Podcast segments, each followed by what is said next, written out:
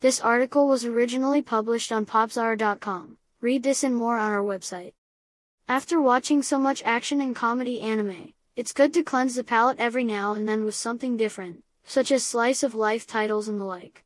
Our friends at Sentai were kind enough to send over a screener for their latest theatrical release titled The Tunnel to Summer, The Exit of Goodbyes.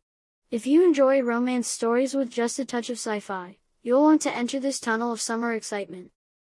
The story follows the life of a young man named Kaoru a high school student in a rural town in Japan who mainly keeps to himself after sadly losing his young sister in an accident some years ago and dealing with an abusive, alcoholic father. One day while waiting for a train on a rainy day, Kaoru meets a young lady named Anzu Hanashiro who is soaking wet from the weather. He lets her use his umbrella and she accepts only if she trades contact info with each other via their cell phones. The next day Kaoru finds out that Anzu is a transfer student in his class, and he learns that she comes off as cold and distant to most people when some girls try to bully her and she punches their leader in the face.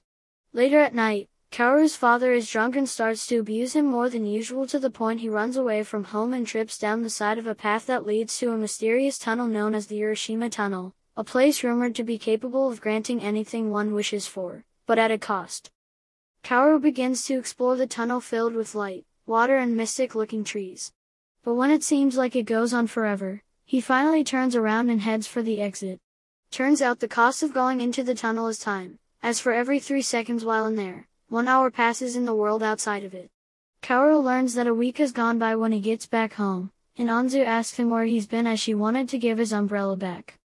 He then tells her about the tunnel and the two of them enter it together and slowly begin working to experiment on being able to send text messages and phone calls while one is inside, learning about the time differences and more before deciding on going fully into the tunnel on their three-day weekend coming up to see if there's an exit and if it truly can grant wishes.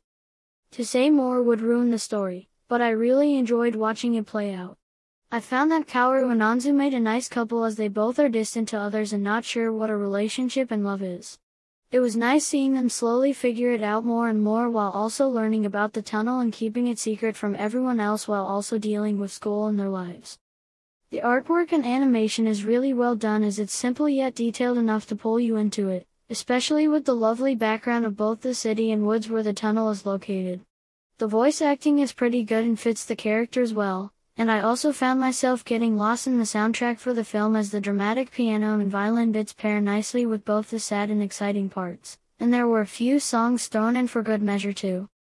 Those wishing for something romantic and touching to check out in theaters will want to get lost in the tunnel to summer, the exit of goodbyes. It's a perfect slice of life romance with just the right amount of sci-fi that will entertain anyone who watches and grant them plenty of wishful feels. Thanks for listening. Read this and other articles on popzara.com.